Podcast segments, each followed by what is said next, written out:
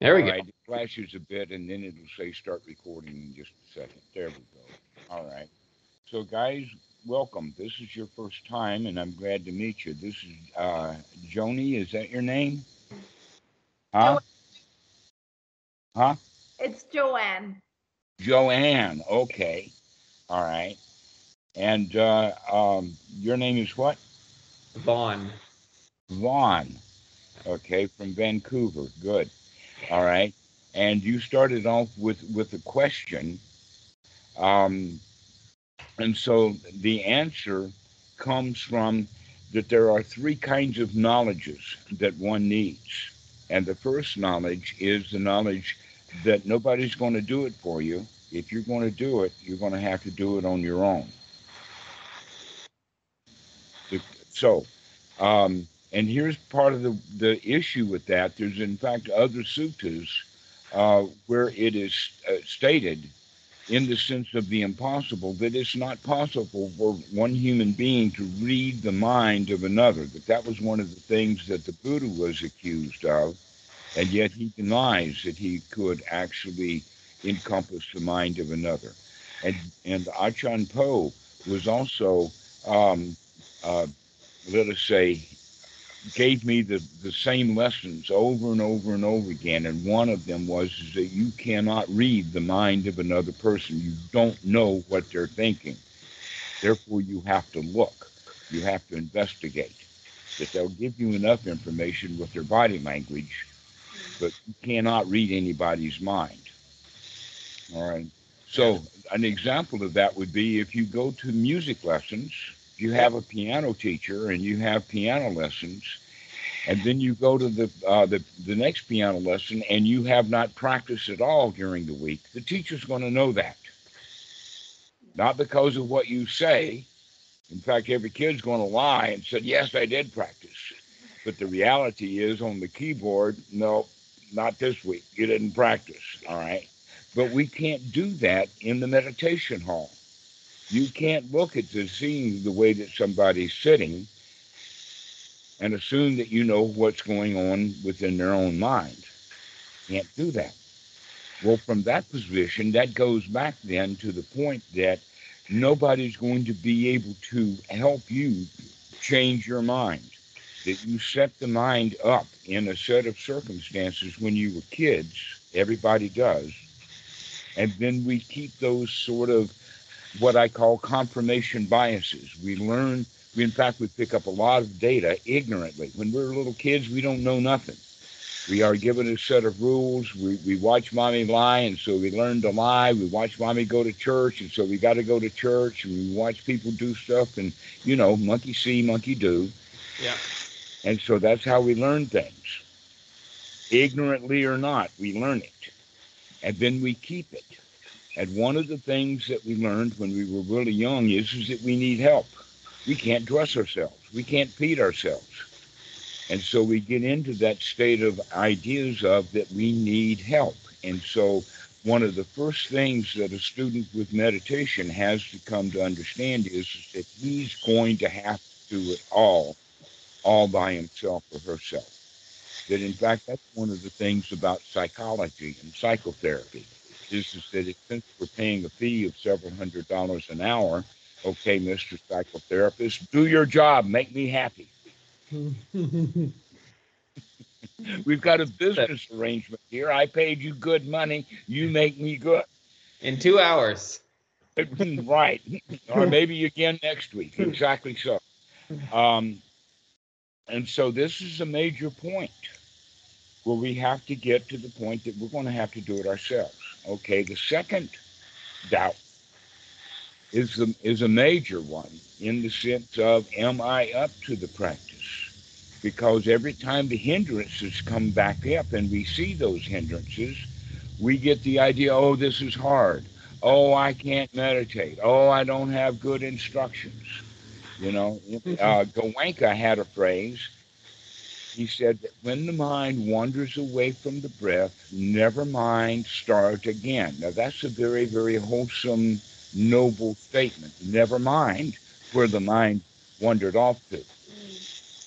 Okay, don't worry about that. you've got the mojo, you've got the idea. All I have to do is drop that and come back. Mm. Okay. And then, in fact, when this idea is fully mature, then the student knows beyond the shadow of a doubt that no matter how obstructed the mind becomes with hindrances, no matter what the situation, no matter what's happening, we can clean it out right now. Throw that stuff out and come back to the moment, come back to the reality, come back to the way things are, and see the truth of the matter. See reality as it is. Okay, that's the second knowledge, or that's actually um, the, the second doubt, but it's absolutely the first real knowledge. That in fact, the Buddha talks about this as the first knowledge is without a doubt, I know that I can throw those hindrances out of the mind and come back and see things the way that they are. That doesn't mean that this guy is completely free from hindrances, but we do know that we can throw them out. We keep practicing, we keep seeing that, we get some um, confidence going. Mm. Okay. And so that's the first doubt that actually is the real knowledge. The first knowledge is is that I can do this. Which is built into that first doubt about I want help because I can't do it. Now the second one is yes, I can do this. Mm. And then the third knowledge is the knowledge of um, the path. What is the path and what is not the path? The path to liberation is known. Okay, this is the knowledge that you have to have because that's what we were starting to talk about in the first place. The knowledge of what to do. What's the rest of your life going to be like? Well, you've got it. You know that it's going to be the Eightfold Noble Path. That's what we're going to do here. We're going to keep practicing that. This, in fact, the entire teaching of the Buddha. He stated in, in, I think there's four different sutras that we found where he says specifically that he only teaches one thing, and that is dukkha, dukkha nirodha. That's the only thing that he teaches. And yet, look how many Buddhist books are filled with all kinds of stuff, and they they only touch the topic of the Four Noble Truths. It's like one subchapter Yeah. of, The a paragraph. book. And in fact, this is the only thing that the Buddha teaches. So everything that we're going to learn here is going to be in reference to the Four Noble Truths of dukkha. And you see dukkha. You how it's created. You see, you're the one who was created. But the world, in fact, is fine. There were no human beings on this planet Earth, planet Earth would be a, a real paradise Sure. all the cities would fall apart, crumble, the highways would go, the uh, the automobiles would um, uh, fall into a heap of uh, rust powder and then blow off into the wind. Everything would be Oh. the humans and our hindrances, it's the humans and our un- misunderstandings of things that cause planet Earth no longer be paradise. But in fact, it still is. The only reason that it's not a paradise is because some human thinks that it's not. But in fact, this is actually the Adam and Eve story. You know the story of Adam and Eve in Genesis? Definitely. All right. Well, um, to be honest with you, it's a real story with a real morality to it. It's a moral tale, just like an Aesop's fable. However, Christians misunderstand the story completely. They get off into the magic. They talk about talking snakes. I mean, really, Right. talking snakes. The next item on the list is the woman did it. It's her fault. Totally. Folks. Adam took a bite of that apple just like Eve did. She didn't have to talk him into it, neither did the talking snake. Now, what we're talking about here is, is that it's not an apple. That's another piece of magic. How could an apple do anything, right? In fact, we have apples How many bushels of apples can a guy get and not get meaner, tougher, and spend more years in prison? I don't think that apples and, and attitude have a lot to do with each other, you know. And so that's another item of is this real? So there is a statement, though, that they ate of the fruit of knowledge of good and evil. Now, eating of the fruit, that means that we have to put up with the results of. We use the word fruit, not in the sense of something that falls from a tree, but the fruit of the loom, the fruit of your labors, the fruit wine. We use that word in all kinds of ways. And so what that means is the results. We've got to put up with the results of our knowledges of good and evil. So if we go around well, that's a good tree, but that's an evil tree. That tree's got green leaves, but wait a minute, it's got a few yellow leaves. I don't like yellow leaves. I'm going to pull that tree out of the ground because I don't like trees that have yellow leaves. But then I look at, oh no, there's other trees. That one's got some downright brown stuff on it. I'm going to have to pull that thing up, okay?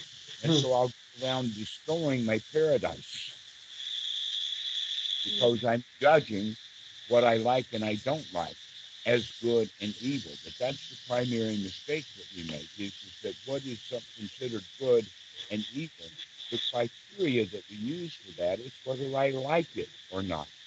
If I like it, it's good, and if I don't like it, it's got to be bad. Right? Don't we do that? Yeah. If, I- if I like it, I need it, and if I don't like it, I got to get rid of it. But if I really like it, then it must be good. Mhm. If I really hate it, then it must be bad. Yeah. Okay, and so we don't really have much of a way of deciding discernment what is good what is bad because we keep going with our feelings instead. And what we need to do is to start watching the thoughts and the feelings to see how they connect, et cetera, et like this. To find out that we actually are creating the hell that our paradise actually is by our judgments, our bad feelings, our negative thoughts. So um, this is where the Eightfold Noble Path comes in. The first thing that comes in is right view. Now, in fact, say it, um, you guys have enough right view that you gave me the call. So that was the beginning. You have to have some right view to get started. But in a particular instant, the first thing that happens is to remember to have right view. This is what is referred to as sati, and it's uh, called mindfulness in Western language. The use of the word mindfulness. And that word, by the way, doesn't have much meaning. In fact, I never even heard of the word mindfulness until I was in Buddhism. Right. There's a lot of English language words that seem like that they were made up wholesale, put into the English language to describe things about Buddhism that they really didn't have a translation for. Right. Okay, so sati does not mean mindfulness. It means to wake up and to be in the present moment. Hmm. Okay, when you stub your toe, you're walking through the hall, down the hall, you're thinking about something or another, you're carrying books maybe, and you stub your toe. If you stub your toe, immediately you wake up. Mhm. You become aware of your surroundings. You know where you are. But a lot of us spend most of our time daydreaming. We can drive a car down the street, as dangerous as it is, and think about something on the other side of town or something that happened last year and not watching, not being in now. Okay, so this is sati actually means come out of the mental sense and come into the physical sense of the eyes, the ears, the way we feel, going on, etc. like that. Wake up. And then the next thing we do is to do a real investigation, ditthi or looking.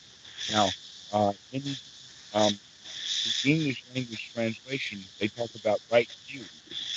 And there are kinds of views in the sense of world view, point of view, etc., like which is much more likely concepts. So we're not using the word view here as a a noun, is using it as a verb to actually look, Okay. actually investigate. So investigating is not the same thing as an investigation. An investigation is the result of investigating, right? And so this is what we're actually doing. is We're investigating without coming to a conclusion. Mm. Because if you come to a conclusion, then you're more than likely stop investigating, and then things change, and the furniture gets rearranged, and you stub your toe again because you're not watching where you're going again because you thought that you knew where the furniture was.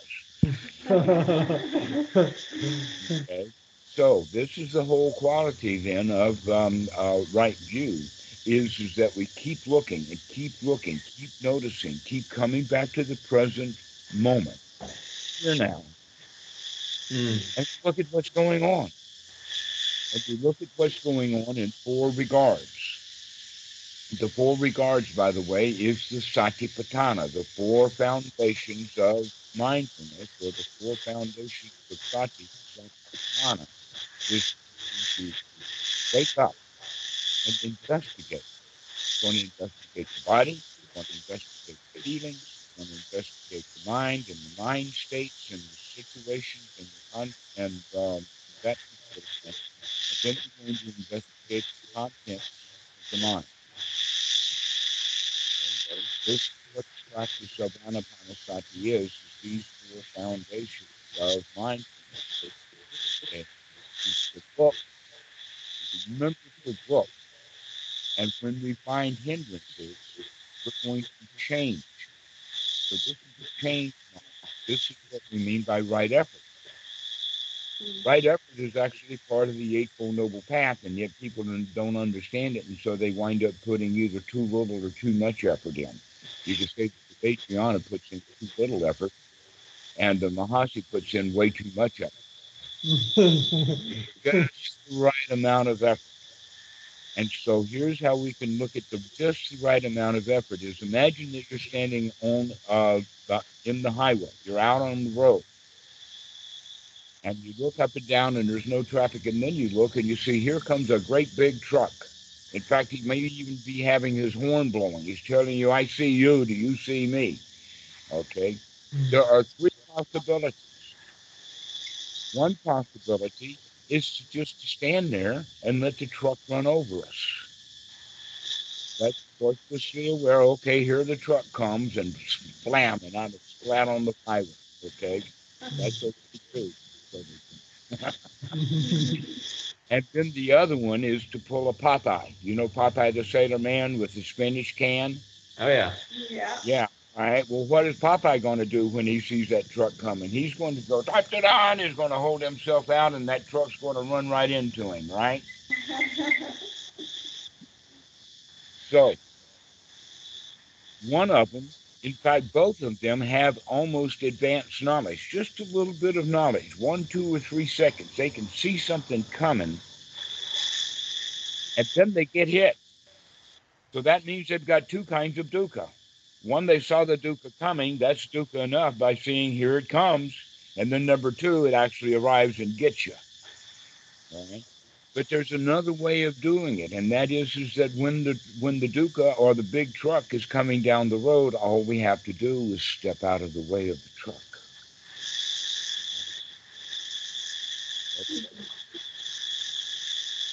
That seems the wise, the wise choice. Pardon? That seems like the wise choice. Yes. Why don't they teach that in their meditation classes? Why don't they teach to take the right effort to just to move out of the way, to change your thoughts, to change your unwholesome thoughts to wholesome thoughts? This is what it's really all about. The right effort to make a change. Go ahead. When you say change the unwholesome thoughts to wholesome thoughts, does that mean come to the four foundations of mindfulness? Investigate? No. No. Okay. Well, yes, two. All right. That in fact, um, here's a way of, of thinking about it. In fact, the, the question that you ask, you ask it very early, but almost every student will ask this question What's the difference between a wholesome and an unwholesome thought? Mhm. So Here's the way of looking at it. If it is in the past, it's more than likely going to be unwholesome. Not always. There are times when you can reminisce and recollect and tell stories and all kinds of things. And in fact, you'd be pretty uh, badly off if you forgot everything. You'd be like a tender baby again. Yeah. So there's a lot of stuff that is useful and valuable. But generally, if we're sitting in the meditation hall and we wake up to recognize that we're thinking about something in the past, more than likely that's unwholesome. Mm. Okay. If we are planning for the future, now there are some plans that we actually do need to make. Occasionally we have to go to the bank. Occasionally we have to go do visas or things like that. And so there are some plans that we have to make. But when we start spending a lot of time doing a lot of planning, that's a hindrance to pre- that prevents us from being in the here now, where paradise lies. That in fact hell is in the past, and dangerous unknown territories are in the future. But the paradise is right here, right now. So if we're if we're thinking about the past, thinking about the future, those are dangerous areas. But if you're right here in the present moment, looking at what's going on now, then that's more than likely going to be wholesome. Especially if you're looking at the four foundations, like if you're looking at the body, what's your breathing like? What posture do you have? How are you sitting? Uh, you, you probably heard the phrase rising, falling, touching, sitting. hmm This is all body, okay? The rising and the falling of the breathing, the uh, the touching is the touch of the air, the touch of the cloth, the touch of the skin. Any crawling, creepy crawling animals that's crawling across the surface of your skin, you should know it before they bite. And then the just sitting is the proprioceptic. What is your posture? Mm. Mhm. How are you sitting? What's going on around you? You can also do that with the with the walking. So getting in touch with what the body is doing. But in order to make changes to the body, for instance, we can sit up straight. We can, if the if the, the legs have leg pain, we can move them so that we can adjust them so that we can get the body into a pleasant, comfortable state Mm. and that we can change our breathing. And so this, remember, is a right effort change model. So one of the first things that we're going to do is to remember to take a long, deep breath. Sati. Anapana sati. we're going to remember to take a long, deep breath. And then we're going to remember to take a long, deep out breath. And so this is how we begin to do it. Now, the important point is, is that whenever we're sitting or practicing this, we want the body to be in a safe place. In fact, we don't want the body out on that highway. It's got trucks, you know. Mm, mhm, mhm. Okay, we don't want to uh, meditate on the railroad tracks. We want to be in private, in seclusion, in an empty room, an empty hut, a pile of straw, sitting under a tree, going off into the woods or into the wilderness where there's nobody around. This is, in fact, the statement that I just made is in several sutras. I've rearranged it. Normally, it goes in to go to the forest, to the foot of a tree, an empty hut, to a pile of straw. Okay. Buddha did not mention meditation halls at all. But in fact, for many people, the meditation hall itself is a dangerous place.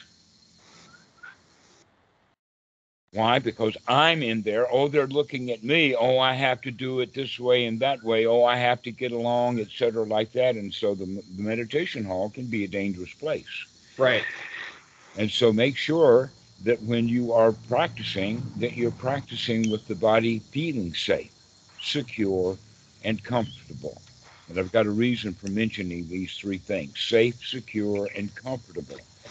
Because if your body is not safe, secure, and comfortable, how can you possibly talk yourself into feeling safe, secure, and comfortable? Right. It's not real. So we Right. have to start with the real. We have to actually get the body in a safe, secure, comfortable place. And then we start with the sati of talking to ourselves about what's going on right now. That in fact, you can't control the breath unless you're controlling the mind. So whatever you were thinking about before, when you actually do come back to the breath and take a long, deep in breath, now that's what you're thinking about too. which is wholesome. You're in the here now. That in fact you can actually experience that breath with the understanding that this is breath of paradise, that this is good. I mean, enjoy your breathing. Mm-hmm.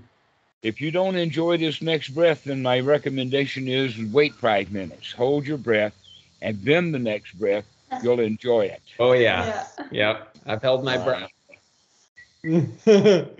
Okay, so can I, can I, begin to start enjoying the breathing, that it's keeping you alive. And you, and this is life itself. I mean, what's the point of being here now if you're already dead? I mean, at, at a funeral, there's a whole lot of here now for a whole lot of live people, but inside that coffin, the dead guy, he don't know nothing. He's not here now. He's gone. Right? they're gone. right. So, so let's be alive. Only being alive can we be in here now to take in the input that's happening right now rather than relying upon the past, the old data. Because the old data might be problematic. We're thinking about, for instance, the fight that we had with Aunt Susie yesterday, rather than thinking about how nice it is right now that I don't have to listen to her. that Aunt Susie. She's always on my case. it's So- un- it's unwholesome. Right. Thoughts about um, concepts, ideas are unwholesome generally, but not always. An example of that is thinking about the Dhamma is wholesome. Why? Because the Dhamma is actually wholesome. So thinking about the hindrances and thinking about coming out of the hindrances, thinking about seeing through your own ignorance so that you can have wisdom and insight into the point of your feelings, into the point of contact. So when things contact you, you have some control over the way that you feel. Can concept can concepts like impermanence or dukkha or anatta be unwholesome as well? Is it like No, because those are real things and they're happening generally right here, right now. right? What about the concept of awakening itself, or what awakening should feel like? If you want it and you don't have it, it's a hindrance. And people do that a lot. In fact, they have uh, they go to meditation and they um, uh, get bored, they have trouble, and after a few days, and all of a sudden they'll have a really good moment, a really really good feel, maybe um, uh, some insight into the nature of reality, or it might be just a pleasant daydream. And so they come out of that wanting it again. And so they may take that pleasant daydream that they've had and turn it into a uh, past life experience. Mm. Or they may say, oh, well, um, this is what happened. And they go and tell the teacher, and the teacher, who doesn't really understand what he's talking about, that he says, oh, that experience means that you are now a this or a that. Okay. it's almost like saying that once you fall off a horse, now you're a pony soldier. Yeah.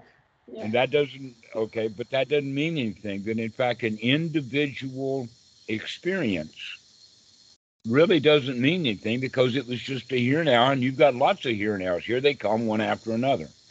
But if you think that it was a, a special experience, and then you want to have that experience again, but you don't have it, that's being back into the hindrances of wanting something you don't have. Yeah. And so in your case, you've never had that awakening at all. So mm-hmm. now to you, it's not even an experience, it's just a mental concept to chase after. Mhm. Or maybe you saw it fleeing down the street and now you're looking and you want it. Something like maybe a Lamborghini or a, a Maserati. You saw it go down the street and now you want one and you haven't even been in the thing yet. so this is this is uh, actually quite common in Western uh, Buddhism because it's taught to us. We are raised to want things, to try to fix things. That thing is broken.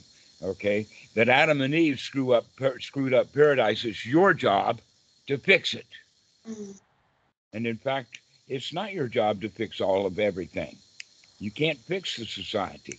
And yet, look how much people get involved with politics, thinking that if I could fix politics, then I will feel better. The answer is you can't fix politics, but you can feel better if you stop trying to fix things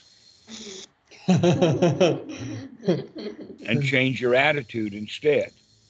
Mm. Okay, and the attitude is is that I can clean out my own mind, and then I take the effort to do that. Mm. And so that's one's right effort. So in review, we wake up, we look at what's going on, and then we make a change. Now, any thought that you're having could be increased, could be um, improved. Any thought that you've got could be improved. Then, in fact, if the thought itself could not be improved, then it must be a super duper good thought.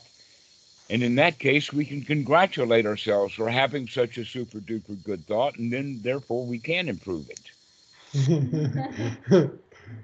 All right, so any thought can be improved.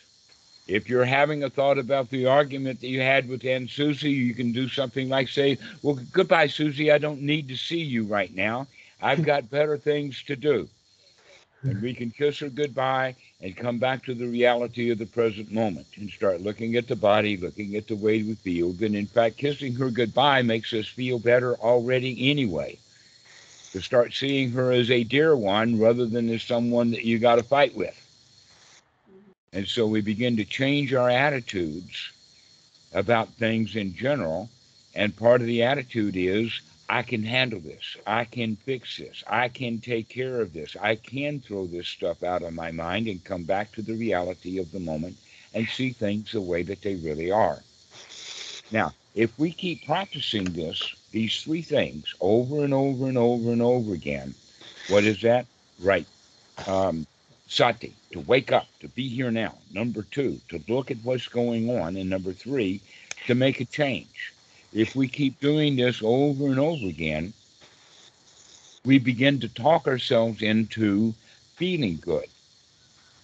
In other words, if you keep having the body feeling safe, secure, and comfortable, and you keep having thoughts of being safe, secure, and comfortable, you begin to feel safe, secure, and comfortable.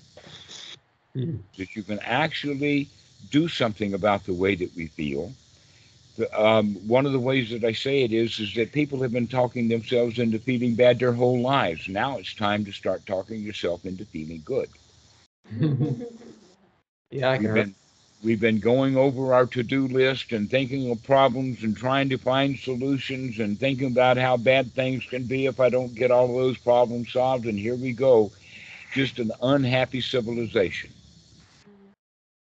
But if we would say that right now there's no problems, right now this is paradise, right now things are good enough, right now I feel safe, right now I feel secure, right now I feel comfortable, then something is added to that, and that would be called satisfaction. We become satisfied with this present moment. So, choiceless awareness, that choicelessness is almost never actual satisfaction. Here we're actually practicing becoming satisfied that this is good enough. I don't have to know everything. I feel good enough. I don't have to have all the magical experiences. This is good enough. And so we start working with this is good enough. Now, this word, um, these three, four words that we've been talking about actually are part of the definition of the word sukha in Pali. I've right. been working with Sukha this whole time. Safe, secure, comfortable, satisfied. That is Sukha. Sweetness. As opposed to being insecure, unsafe, uncomfortable, dissatisfied. Now, those things are actually dukkha. But we're practicing not being in dukkha, we're practicing being in sukha. Sukha and dukkha are exact opposites of one another. That when you're in the state of sukha, that's what we're looking for. That in fact, that's the whole teaching of the Buddha is to get the mind out of dukkha and into sukha right here, right now. right here, right now. Change your mind. Throw that stuff out. Come back to the present moment and enjoy the heck out of it because that's all you'll ever get. Is this present moment. When we keep practicing this, satisfy. Go ahead. um, sometimes in my meditations, I feel like the sukha, like the piti Sukha, is um, so strong that I feel like it's like I'm going to explode. Do you do you have any suggestions for that? Do you just like Yes. Go ahead and explode. just explode? Is, is, is that possible? Feels like it. No, I didn't ask you. Okay, no, it's feeling like you'll explode is possible. Actually exploding, is that No, possible? No, that's not possible. Yeah, so it's, Okay. yes, that- there's a Well, there. that means that you're safe. yeah, there's a bit of a bit of a fear there. Yeah, Mm-hmm. right, right. Exactly. Which is dukkha, which is dukkha. Mm-hmm. So the the fear that you'll explode actually robs yourself of the even higher experience that it could be. How high can you climb? How good can you feel? Because normally people are going to go up to a certain level and then they say, Oh, if I go any higher than this, I'll fall or I'll explode or something, and then they stop themselves. And so it's actually a good idea to actually practice how good can you make yourself feel? What is your top what is your high point? Can you go higher than that? How good can you feel? Right. And why in our society do we go around teaching our children how bad can you feel? Okay. can I feel bad enough to get forgiven? I mean, look at the word sorry in our language. We go around saying sorry this and sorry that. Students say sorry to me for all kind. I'm not sorry.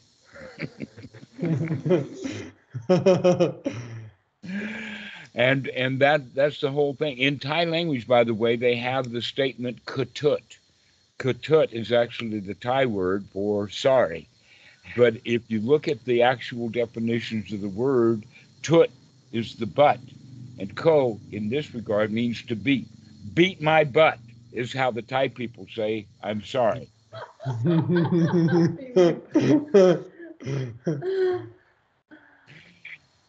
naturally very few people get their butt beaten when they say katut that's kind of a surprise like that. But that's the whole point is is that we want to be forgiven. And so the way that we practice that is by trying to prove that we've already been punished. You don't have to punish me further but the noble attitude is no i'm not going to punish myself let me see you try You bet you can't. Bet you can't make me feel bad. That, by the way, is in, in the sutra that we were talking about yesterday in the lion's roar. That the Buddha, even though people were criticizing, he says, nah, nah, I'm not going to be feeling insecure and unsafe. Right. It's almost like taking responsibility of uh, your way of being, right? That's another way of saying it. The second noble truth, actually, when we understand the second noble truth, its entire teaching is to say that you made this mess and you can clean up your own mess. This is up to you. This is your responsibility. Then, in fact, ability to respond is different than react. And almost always, the whole life, we go around reacting, which means we just keep doing the same old actions over and over and over again. We just react. But with wisdom, with uh, with waking up and seeing truly what's going on, and now finally we do have the ability to respond. And therefore, we do become able to respond. Mm. So I'm using the word slightly differently than it's used in the um, English language to get this point across. Is yes, you are responsible, whether you take that responsibility or not. When we recognize that it's our, our responsibility, which goes back to the very, very first doubt. Mommy, can you pick me up? I can't stand up on my own. Or that's what prayer is all about and supplication, you know, kissing ass on an ass you can't find. oh my god. so su- Uh, so go ahead. So su- so sukha. So we're you're cultivating cultivating sukha is connected to um the right right effort. Are we is this Yes, absolutely.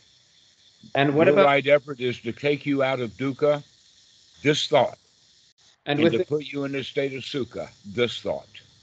and do, does then does therefore right livelihood and right um, speech and right, all of those things just take care of themselves if you're Yes, absolutely. and it always takes care of itself in this moment, as opposed to a precept and something off into the future, and this is how things are supposed to be shoulds, woulds, coulds, rules, and all of that kind of stuff.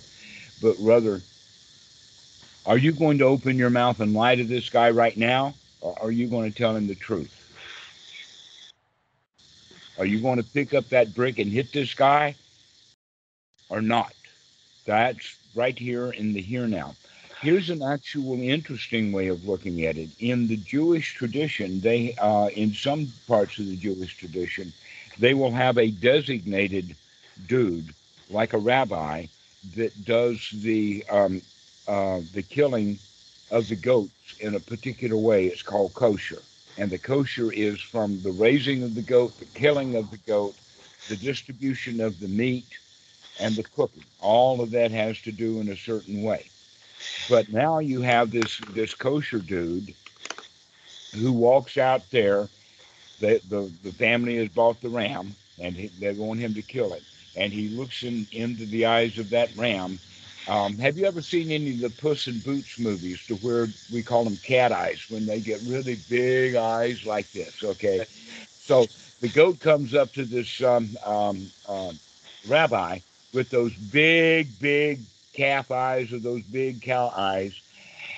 And this guy has compassion for this um, goat.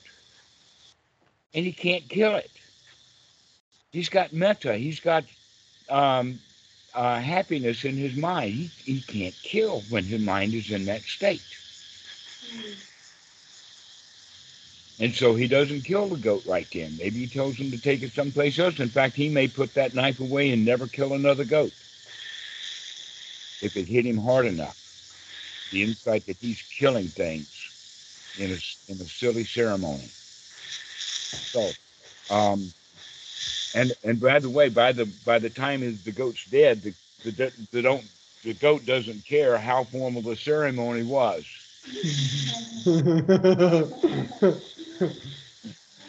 Um, so that's that's an example then of the, of the precepts as not precepts, but as the situation right here in the present moment. And so, if your mind is noble, like that uh, rabbi's ni- mind became noble right then, right there, he couldn't kill. This is uh, this is very interesting because I feel like when I've tried to engage the Eightfold Noble Path, I've tried to establish rules and rituals and concepts about how I should behave. Um, and it sounds like all of that's been hogwash. Yes, that's a very, very good word for um, Western Buddhism.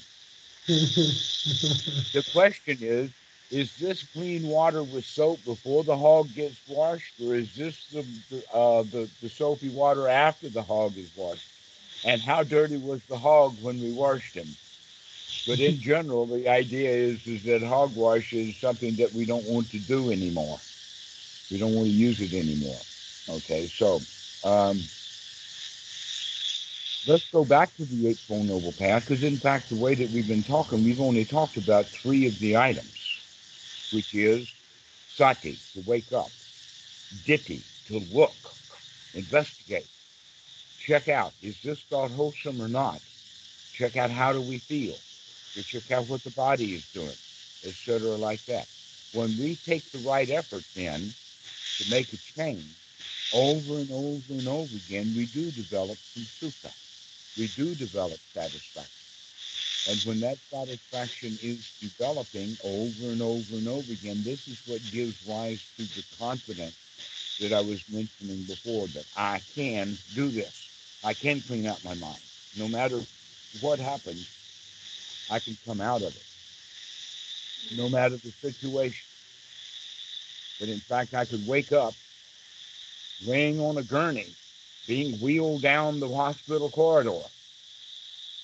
How am I going to feel? What am I going to think? We've got choices here. We can we can have the thoughts of, oh no, what happened? Oh poor me, oh I'm going to die. Or we can have the thought, oh wow, I guess they're going to take care of me pretty well. Your choice. What kind of thoughts are you going to have? Up to you. That's the whole idea then in, in this regard. Now this is also now the fourth step on the Eightfold Noble Path that is called uh, Samma Sankappa. Is is often translated into right thought, which is not a good translation, or right intention, which is closer. But I give you the uh, the, the definition of right attitude. That we start off in our life right uh, with the attitude of being a victim, and what we're practicing here through the success of coming back into Sukha over and over again to change our mind over and over again and get this success, we now begin to change our attitude from being the attitude of a loser to the attitude of a winner. And that first knowledge is the one that I mentioned was is that I can do this. I can clean out my mind, no matter how much garbage it gets filled with. I can throw that when I remember. I can throw that stuff out and come back to the present moment, even if I have to do that 30 times. Got something on my mind and I recognize I don't want to have it on my mind. I throw it out, here it comes. I throw it out again, here it comes. I throw it out again, here it comes. Now what am I going to do? Am I going to succumb to it? Oh, poor me, I can't throw it out of my mind. Or I'm going to say, out you go again? I threw you out once. I can get rid of you again. I did. I was getting along without you before you came in. I can get along without you now. Out you go. All right. The Buddha had the um, the term "Aha, I see you, Mara." Mm. Aha, I see you, Mara. Which means now that we're going to start making friends with our worst aspects the very worst part of us that we want to hide from others, the terrible things we've done in the, in the past, the banks we've robbed, people we've killed, people we've insulted, all of that kind of stuff that we've ever done in our past will come up to haunt us from time to time. And so we don't want that stuff to come up anymore because we feel bad when it does. So we don't like to be thought of as making mistakes. Our society doesn't tolerate mistakes. In fact, what our society tolerates, especially through the education system, is for us to know. Even if we have to guess and guess wrong, guessing wrong is better than not knowing. You don't like being you don't like being in the state of doubt. Mm. So what we need now is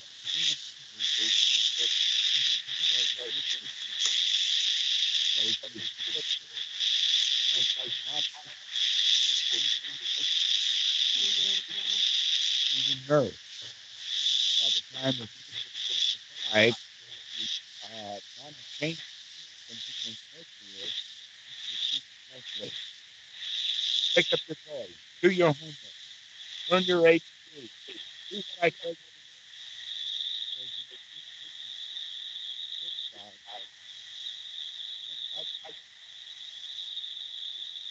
you. We can't hear you very well. Pardon? We can't hear you very well. I don't know if the yeah. Okay, here's Yeah. how is it now? Yeah. Yeah. Okay, now if you have trouble hearing, uh, please tell me. Okay. Yeah. So we we start off in nurturing, and then we switch into criticism, and we remain critical of ourselves and others the rest of our lives. It's, it's part of the uh, society that we grew up in is to have critical thinking. In fact, you can see it on television often that they advertise critical thinking. Mm-hmm. We're both to criticize everything that you hear. We're both we're both teachers, so we're part of the problem. All right. So, um, so now we need to, to do it the other way, and that is just to go back to the nurturing,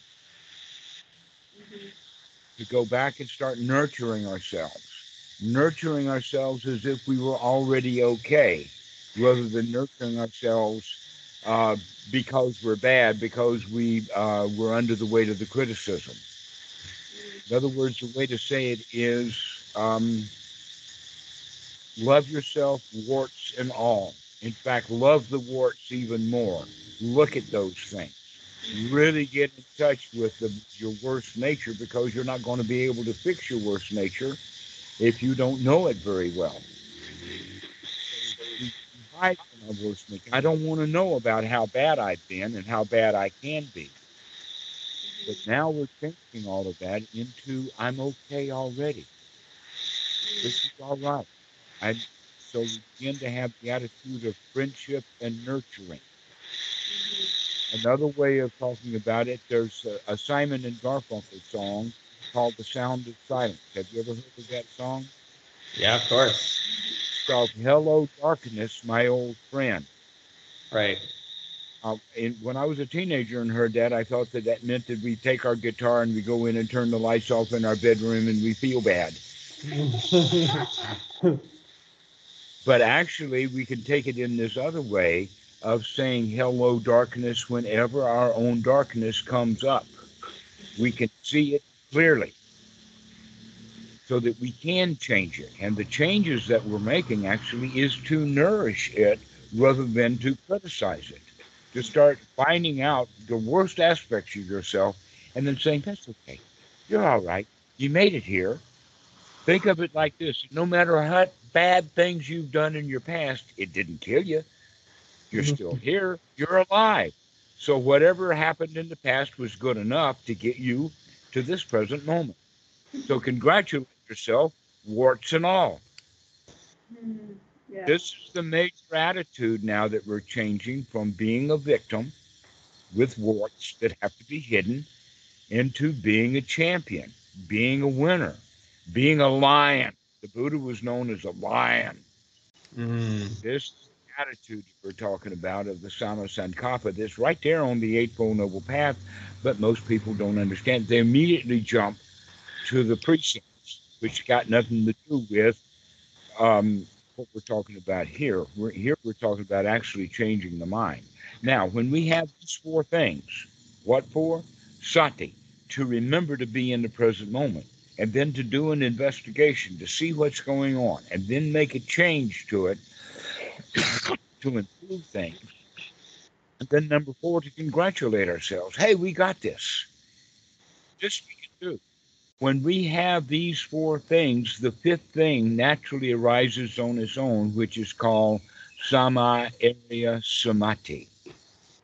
And the word samadhi here actually means organization, the right organization of the right unification of mind.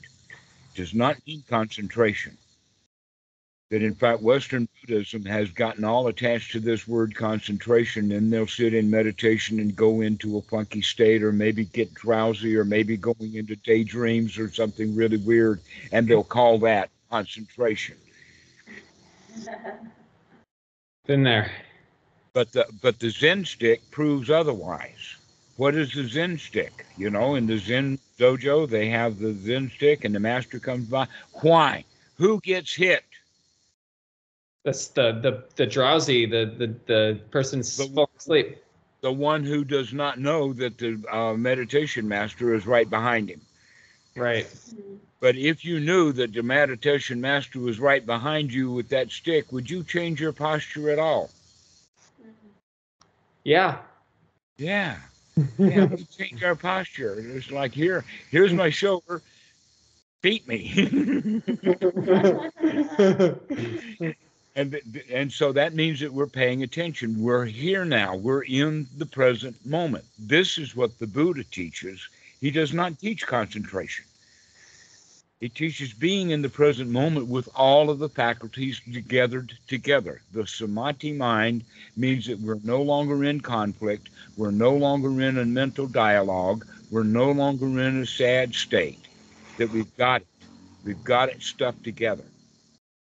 And so that, you, and back in the 1970s, I don't know if you guys have, have ever heard this statement, but we used to talk about it like this when we were doing in psychotherapy. You got to get your shit together. Have you ever heard that? Oh, of course. Well, that's what we're talking about. We got to get our shit together. and we know exactly how to do that now is by changing each thought one at a time and then get a big kick out of it. Wow, look how good I'm doing now. I can I can do this, right? And so we begin to get our stuff together. That in fact, I found out that once I got all of my shit together, I had to stay there because it was too heavy to carry around. That's a lot of shit.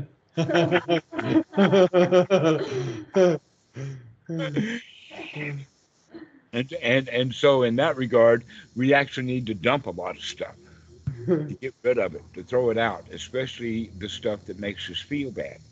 We want to be lightweight. So once we get our shit together, we begin to throw stuff out. So here's the two points knowledge and deliverance. The Anapanasati Sutta has this, and so does the uh, the Great Forty, which is the um, uh, the one that we've been discussing most here today on um, uh, the Eightfold Noble Path. Is we have knowledge and then deliverance. Once we get our shit together, we'll know what needs to be thrown out. And so the whole idea of the Sotapan is the one who is really, really super dedicated to keeping his shit together and throwing his stuff out. Eager, um, dedicated, uh, joyful. These are the uh, the states of the of the fruit of Sotapan. That in fact, uh, the knowledge that no matter how obstructed the mind gets, I can throw that stuff out. The Buddha says that that's the first step. It's the first knowledge that is noble, super mundane, a part of the path, and is not held by ordinary people. Mm. Okay? Mm. It is super mundane, it is noble, it is part of the path, and it is not shared by ordinary people. In fact, this is the difference now between the beginning of the noble path and ordinary people, as ordinary people are still looking for help they're still looking for a teacher. They're still looking for a mommy or a god or a daddy or something like that. Our meditation master, who someone who can do Shaktipat, who can come in and go wacko, and now we feel good. Maybe it's a karma machine. After I put in a hundred thousand hours of meditation, the karma machine's going to waltz in, do some Shaktipat, and now I can feel good. Okay, we're looking for events. We're taught this. You can't feel good until you buy that car you want. You can't feel good until you get your diploma. You can't feel good until you do this, that, and the other thing. And the reality is, is that none of that stuff actually matters. That's part of that issue about external sources rather than coming in from the inside. And so once we recognize I can do it myself, the first thing we have to know is I have to do it myself because I ain't nobody else going to do it for me buying that new car, I'm going to feel good for a little while until that first payment or the first dent. And now all of a sudden, I don't love that car quite as much as I did before. So it ain't the car that makes me feel good. It's something that I did inside anyway. And so now we recognize that that's my responsibility is to change my mind so that I can feel the way that I want to feel. And when we feel the way that we want to feel, we feel good and we like it. And that gives us confidence. And that confidence grows into the unification of the mind. Now, when the mind is noble, after the mind is noble, then we're unlikely to go harm anyone because we don't want anything. And so that's the way that we can really look at the precepts. The precepts actually are the outcome of a noble mind, not the cause of the creation of it. Mm-hmm. And so, whenever you're about to commit a bad act, wakey, wakey, right here, right now, ask yourself, am I going to have a noble mind right now, or am I going to create this new pile of shit?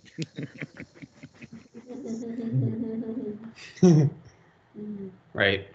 And so this is the Eightfold Noble Path, and we also practice it through Anapanasati. Many, many years ago, I think it was like in the 1940s or so, Bhikkhu Buddhadasa made the public statement, and he caused yet another kerfuffle in Thailand when he says that the Buddha only taught one kind of meditation, only one, Anapanasati. And they went through a lot of research over that and came to find out, yeah, that's the case. The Buddha only gave one practice for the Eightfold Noble Path.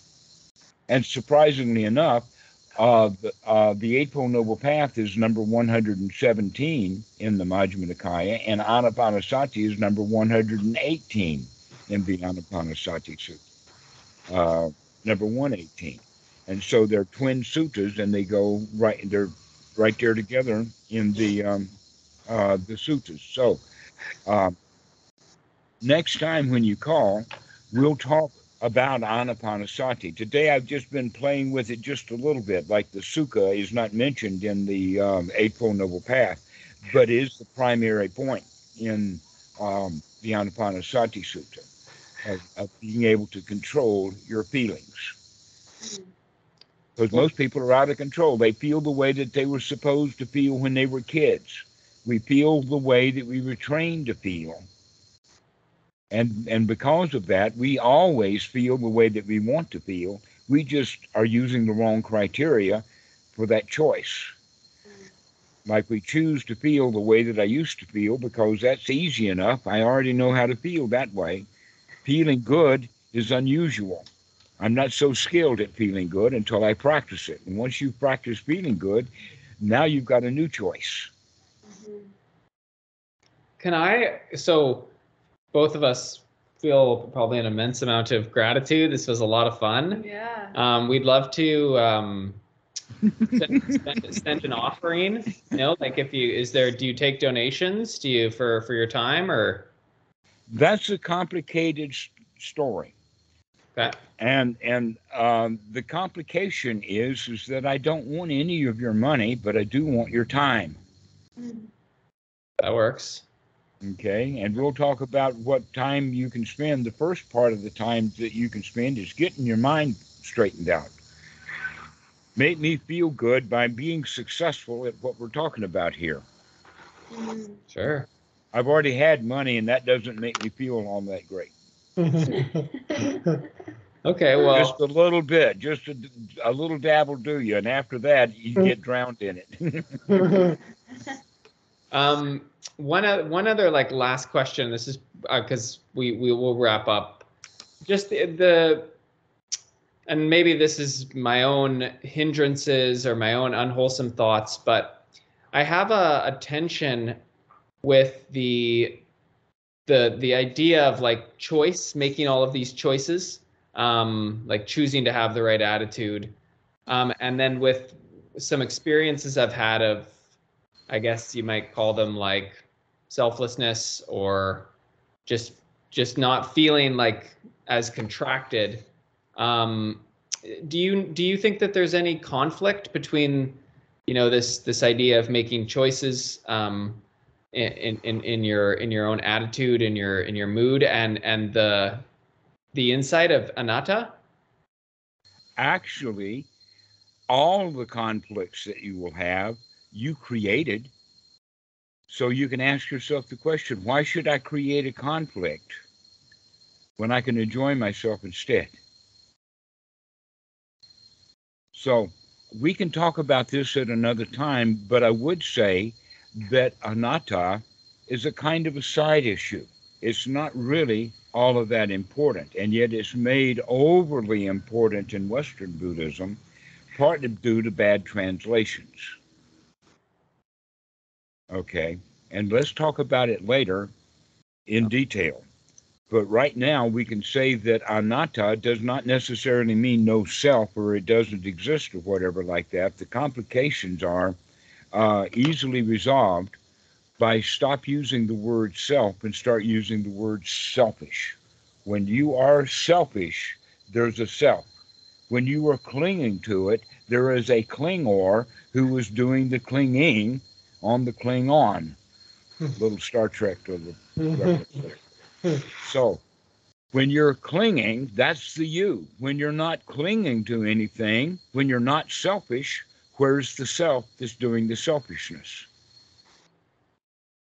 So if somebody uh, comes to you, a brother comes to you and says, "Please loan me five hundred dollars," if you think you're to yourself, "Oh, I need that money," then I'm going to say no to him, and then everybody feels bad.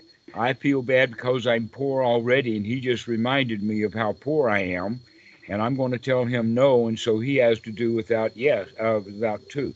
But if I say yes, I've got the money. Here you go then he'll feel good because he needs the money, and I'll feel good because I feel wealthy enough to let it go. So it's a win win situation. One of them is selfish. The selfish is, is that I say no, and then I'm feeling selfish, and so is he. If I say yes, here's the money, then I'm not selfish, and neither is he. And so that's the win win situation. But does it does the self exist like it was a big ball of fur that sat between the spleen and the diaphragm let's not go into magical thinking because we already know that that's not possible that in fact selfishness comes up from time to time based upon circumstances you can see that therefore you can also understand that the self that is the selfishness also is temporary it arises in certain conditions and it it's not there in other conditions. Mm. So, if you had an experience or you think that you know what kind of experience you want, then that selfishness. I want that experience. But if you're there saying, I've already got everything that I need, isn't this really nice? Then I don't see any selfishness. In fact, there's abundance. You feel wealthy, you feel rich. So, selfishness actually um, is, you know, tight contracted. Things are not good enough. And we think of only ourself in that regard, to where when, when we're wealthy, then we think of altruism, we think of our community, we think of our friends, etc., like that. That in fact, sometimes we're so selfish that we won't even see ourselves as a friend. And so that's the short answer. The short answer is let's use the word selfishness to understand this thing rather than thinking that there is a self that is either there or not there. Mm. That it's a temporary condition based upon situational and circumstantial things. Thank you so much. Yeah, we thank had a, you. That was amazing. Yeah. It was very I really appreciate how simple and practical all that knowledge feels. Yes, that's yeah. the whole point. That. Western Buddhism wants to make it magical, airy fairy. There's a whole lot of impossibilities and all that kind of stuff. And when we cut all through that, it comes right down to the basic teachings of the Buddha is very simple to practice. And I'll leave you with one point and that it, it has to be done over and over and over and over and over again because we have been talking ourselves into feeling bad over and over and over again for years. And so those habits are deep. So I'll leave you with this joke. The entire teachings of the Buddha is printed on the back of every shampoo bottle in 7 Eleven or at Walmart. Yeah, the shampoo bottles have the entire teachings of the Buddha. And what is that? It says rinse and repeat. That's the entire teachings of the Buddha to rinse and repeat. To clean your mind and then clean it again and then clean it again and then clean it again. Rinse and repeat. Rinse and repeat. That's the whole teaching. And so that's the last thing that I leave with you today. That will definitely stick.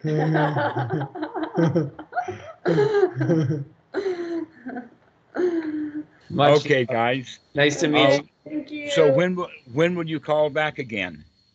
Uh, I'll probably call you tomorrow. Uh, give me a couple of days, okay? Uh, I'm thinking about twice a week would be good. Okay. Yeah, we'll call you. Okay. We'll, we'll call you in a few days. All right. Excellent. Okay, thank, thank you. you. Bye. Joane, see you. Bye bye. Thank you so much.